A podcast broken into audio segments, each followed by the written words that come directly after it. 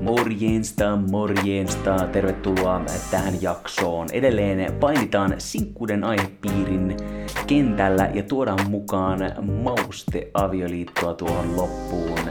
Nauti tästä jaksosta, ota kaikki irti, mitä siitä saat. Viene pyhän hengen luokse ja anna pyhän hengen vakiinnuttaa hänen sanansa sinun sisimpään. Puhkastaan ne turhat vääränlaiset kuplat meidän elämästä. Tähän tyyliin.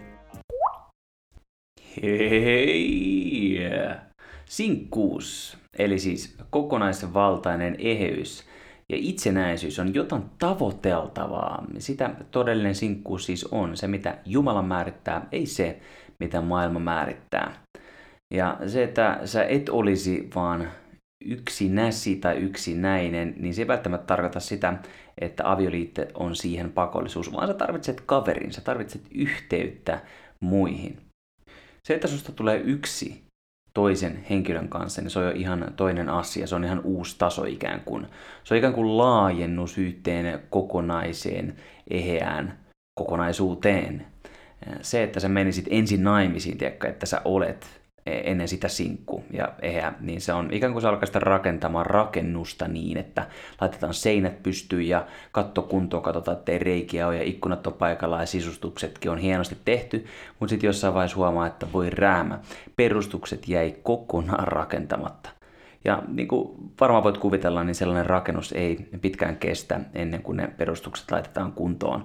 Ja moni avioliittoelämää viettävä voi varmasti sen ehkä todetakin, että jotkut omat rakennelmat tai mitä yhdessä on pyritty rakentamaan, niin on hajonnut sen tähden, että perustukset eivät olleet vakaat. Ensin täytyy siis rakentaa itseä ennen kuin voi rakentaa avioliittoa. Jos et sä koe, että sä oot vielä sinkku, niin kuin aikaisemmassa jaksossakin määriteltiin, niin, niin äh, tarkoittaa sitä, että jos sä, jos sä et vielä pysty kontrolloimaan sun tunteita, sun intohimoja, sun, sun olotiloja, sun asenteita ja sun käyttäytymistä, niin silloin sä et ole vielä valmis menemään naimisiin. Ensin on hyvä tarkastella näitä asioita ja usein sellaiset piirteet tulee esille esimerkiksi tilanteissa, missä sä et ole samaa mieltä jonkun toisen kanssa, niin ne on, ne on tilanteita, milloin tällaiset piirteet helposti nousee pintaan. Tai kun joku antaa sulle suoran käskyn, esimerkiksi tee toi. Ei niin, että olisitko kiltti ja voisitko jos millään vaan kerkeä tänään, niin vähän jeesaa mua tämän suhteen ihan pikkuliikkösen vaan. Vaan kun annetaan suora käsky johonkin asiaan, niin se on yleensä sellainen sana ja sellainen tilanne, mikä nostaa pintaan tämän tyyppisiä asioita. Pystytäänkö me hallitsemaan meidän tunteita ja, ja, ja reaktioita ja olotiloja tuommoisissa asioissa. Tietysti me voidaan huomata raamatustakin, että moni hyvin menestynyt ja onnistunut Jumalan henkilö oli sinkku. Esimerkiksi tietysti ähm, profetta Hesekiel tai Daniel, Elia tai Elisa, Paavali ja Jeesus itse. He olivat sinkkuja, he, he olivat naimattomia. Jokaisen tulisi olla sinkku ennen kuin menee naimisiin ja vähintäänkin tavoitella sitä ja mennä sitä kohti on eri asia sillä, sillä on suuri ero, että olet sinkku tai että sä olet yksinäsi. Ja kun me se ero ymmärretään, niin silloin me ei myöskään olla paineessa, että meidän on pakko päästä naimisiin, että joku tarve täyttyy, tai me myöskään painosteta muita me, ihmisiä meidän ympärillä, että hei, sun täytyy mennä nyt naimisiin, että ei kuule, kun sä oot niin yksinäinen, niin sun pitää vaan etsiä itsellesi vaimo tohon. Ei me lähdetä painostamaan myöskään muita väärillä tavoilla. Käytä siis aikasi, jos sä oot sinkku, niin käytä sun aikaa siihen, että sä valmistat itsestäsi sellaista puolisoa, jota sä toisesta odotat, kun sä menet naimisiin. Ja vaikka olisit naimisissa, niin sä voit keskittyä siihen, että laittaa omia asioita kuntoon ja pistää ne asiat omassa sisimmässä kuntoon, mitä odottaa toisesta. Se on suuri ele tekemään muutosta avioliitossa ja yksilön elämässä.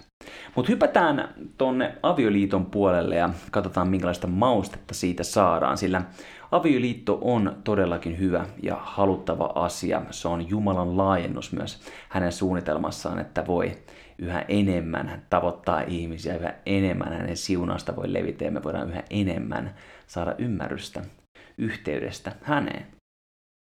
Avioliitossa sä voit kokea intiimiyttä, intiimiä yhdessäoloa täällä maan päällä. Mä uskoisin kaikkein täyttävimmällä tavalla toisen henkilön kanssa. Puhun nyt siis hengellisestä, tunteellisesta tai sielullisesta ja fyysisestä yhteydestä, kokonaisesta, kokonaisvaltaisesta yhteydestä tässä maan päällä.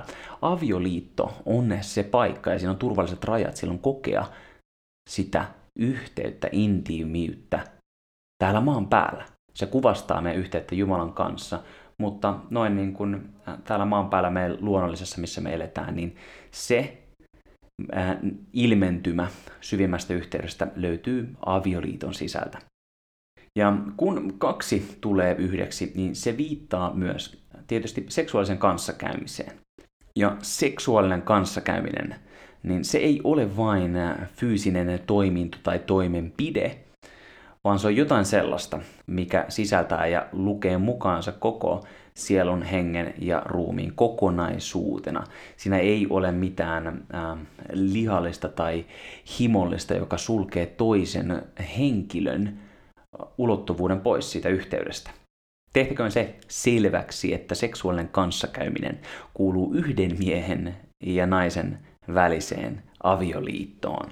Se on kristillinen perusta ja Jumala puhuu siitä ja me voidaan nähdä myös että se on sellainen perusta, jonka pohjalle voi rakentaa hyvää avioliittoa, joka tuottaa todellista elämää. Yksi kaveri kysyi kerran ääneen sellaisen kysymyksen, että, että eikö se nyt voi niin kuin, naista käydä koeajamassa niin kuin autoa, että pitää autokin testata, että nyt vitti ihan mitä tahansa autoa ostaa, että naisen kohdalla eikö se ole sama juttu? Ei ole. Nainen, niin kuin mieskin, on henki, sielu ja ruumis. Henki, sielu ja ruumis. Jos niistä kolmesta ottaa yhdenkin ulottuvuuden pois, niin silloin sä karsit Jumalan luomusta ja sen tarkoitusta. Ja ihan simppelinä nainen ei ole auto.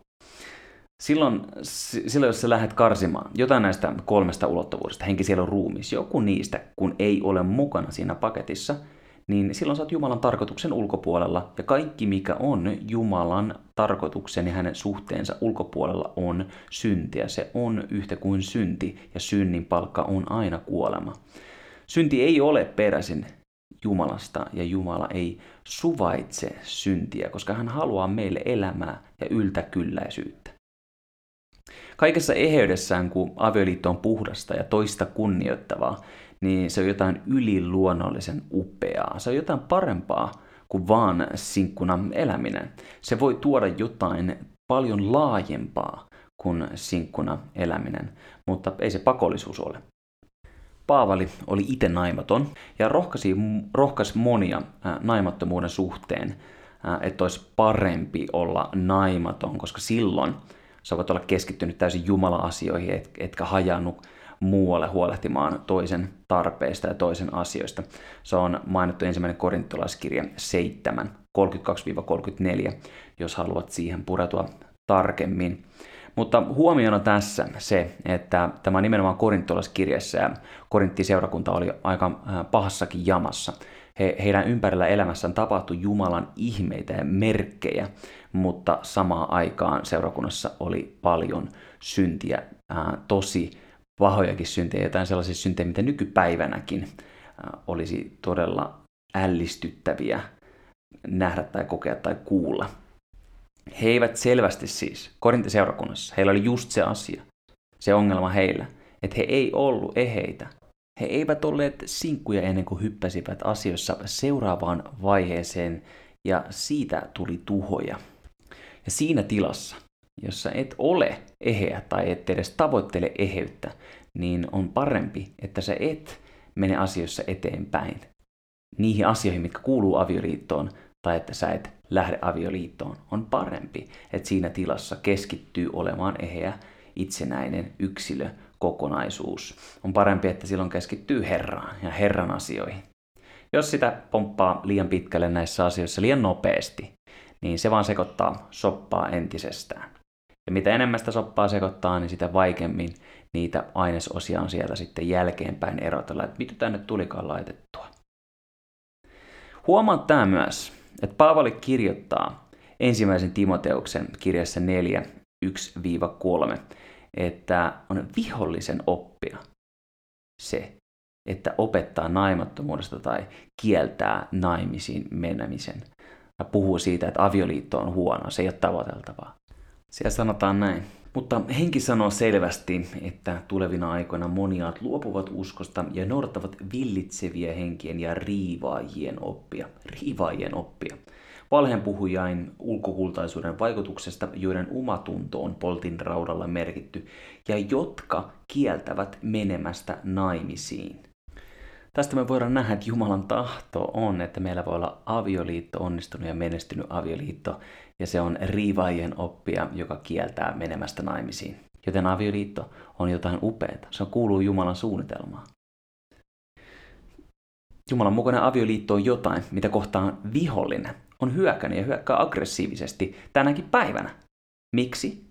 Koska vihollinen tietää sen, että jos perhe ja avioliitto musertuu, niin samalla kuva Jumalasta musertuu. Ja se tuo valtavaa tuhoa ympärille, perheisiin yksilöihin, ja se voi tuhota jopa kansakuntiakin. Mä uskon, että Jumalan kuva kirkkaimmillaan tulee esille eheässä Jumalan mukaisessa avioliitossa, ja että avioliitto voi olla jotain todella upeaa, yliluonnollisen täyttävää ja siunaavaa niin yksilöille kuin perheille, ja edelleen ihmisille ympärillä sekä koko kansakunnalle. Sen tähden se on myös tavoiteltavaa ja nimenomaan oikeissa raamatun mukaisissa raameissa. Amen. Luen sulle tähän loppuun ihan pari raamatun paikkaa avioliitosta, teitä, syvempää tutkimusta sen mukaan, mitä Herra johdattaa. Näihin asioihin liittyen se on kuitenkin se meidän oma henkilökohtainen suhteemme, mikä meitä Jumalan asioissa vie eteenpäin ja syvemmälle ja korkeammalle samaan aikaan. Mutta ensimmäinen Mooseksen kirja 2, 24, se sanotaan näin. Sen tähden mies luopukoon isästänsä äidistänsä ja liittyköön vaimonsa, ja he tulevat yhdeksi lihaksi. Se on selvästi Jumalan sana ja Jumalan tahto. Sanalaskut 12 ja 4 sanoo, kelpo vaimo on puolisonsa kruunu, mutta kunnoton on kuin mätä hänen luissansa. Ja sanalaskut 18 22 sanoo, joka vaimon löysi, se onnen löysi ja sai Herralta mielisuosion. Sitten mennään vähän takaspäin kolmanteen Mooseksen kirjaan lukuun 26 ja sieltä jakeesta seitsemän. Te ajatte pakoon vihollisenne ja he kaatuvat miekkaan teidän edessänne. Viisi teistä ajaa pakoon sata ja sata teistä ajaa pakoon kymmenen tuhatta ja teidän vihollisenne kaatuvat miekkaan teidän edessänne. Tässä puhutaan käytännössä lukumäärän tehokkuudesta, kun me ollaan liittoutuneena useamman kanssa, tässä tapauksessa nyt avioliitossakin, niin se kertoo siitä, että se on tehokkaampaa ja tavoittaa enemmän. Myös viidennen Mooseksen kirja luku 32 puhuu siitä, että yksi kaataa tuhat ja kaksikymmentä tuhatta. Tämä paikka on vähän kontekstissaan outo avioliittoon liittyen, mutta joka tapauksessa se puhuu siitä, että kun on liittoutunut, niin silloin pystyy paljon enempään. Ja kuuntele tämä saarnaaja neljä, kestä yhdeksän. Kahden on parempi kuin yksin, sillä heillä on vaivan näystensä hyvä palkka. Jos he lankeavat, niin toinen nostaa ylös toverinsa, mutta voi yksinäistä, jos hän lankeaa. Ei ole toista nostamassa häntä ylös. Myös jos kaksi makaa yhdessä, on heille lämmin, mutta kuinka voisi yksinäisellä olla lämmin? Ja yksinäisen kimppuun voi joku käydä, mutta kaksi pitää sille puolensa, eikä kolmi säikeinen, kolmi sisäinen lanka pian katkea. Tämän lisäksi koko laulujen laulun kirja kertoo intimistä rakkaudesta, ja se on raamatussa yksi kokonainen kirja. Selvästi tästä voidaan nähdä Jumalan tahto ja e, avioliiton edut myös, mitä Jumala on alun perin sen tahtonut. Uudessa testamentissa on paljon ohjeita avioliittoon sitten, sillä kyllä Jumalakin sen varmasti tiesi, että tässä maailmassa sitä kohtaan hyökkää paljon haasteita, ja sen tähden neuvot ja ohjeet on tärkeitä. Sitten on muutama kirja, minkä mä annan sulle vaan sen tähden pistä muistiin nämä kirjat ja lue tai kuuntele audiokirjoina. Todella hyvää, jämäkkää tavaraa. ja tärkeitä sille rakennusaineeksi, että me voidaan kasvaa ja voidaan myös nauttia tulevaisuudessa tai nykyäänkin hyvästä, mehevästä avioliitosta. Ensimmäinen kirja, tärkein kirja numero yksi on Raamattu. Se on tärkeä. Joka päivä lue sitä, tee sitä tapa, anna raamatun lukea sinua ja lue sinä raamattua. Sitten on semmoinen kirja Miles Monroelta kuin Single Married, Separated and Life After Divorce. Tämä on itse asiassa tästä kirjasta on lähes kokonaisuudessaan nämä parikin jaksoa sinällään peräisin tai sen innoittamana vähintäänkin tehty. Sitten on tuommoinen sarja, kirjasarja kuin Boundaries. Mun mielestä se on myös suomen kielellä. Se on Henry Cloudin kirjoittama kirjasarja. Se puhuu nimenomaan rajojen asettamisesta ja hyvä, todella terve kirja ja kirjasarja. Sitten tietysti puhtauteen ja puhtaan, puhtaaseen elämään liittyen Every Man's Battle ja naisille Every Woman's Battle kirjat on todella hyviä. Ne on Stephen Arterburnin kirjoittamia ja naisille suunnattu oli Shannon Etheridgein kirjoittama. Puhtauteen myös Doug Weissin Clean-niminen kirja on todella hyvä. Ja avioliittoon liittyen sitten tietysti avioliiton rakennuspalikat kaikille avioliittoelämää viettäville ja siitä kiinnostuneille Scott ja Sherry Shearin kirjoittama kirja. Tietysti klassikko Gary Chapmanin Love Languages, viisi rakkauden kieltä, on erittäin hyvä kirja ja Chapmanilta löytyy muutakin erittäin hyvää materiaalia rakennusaineeksi tulevaa ja tätäkin hetkeä varten. Siinäpä se tällä kertaa. Kiva kun olit kuulolla. Olet upea. Muista se, sä olet Jumalan määrittämä kaunis luomus. Mennään eteenpäin, otetaan haltuun elämän osa-alueita ja tätä maata Jumalan valtakunnalle. Hän on rakkaus, hän rakastaa sua. Kuullaan taas ensi jaksossa laita lähetystä jakoon ja vieraille osoitteessa valiant.one. Sieltä saat lisätietoa siihen, mitä on tulossa ja voit myös olla mukana tavoittamassa maan ääriä. Se on moro!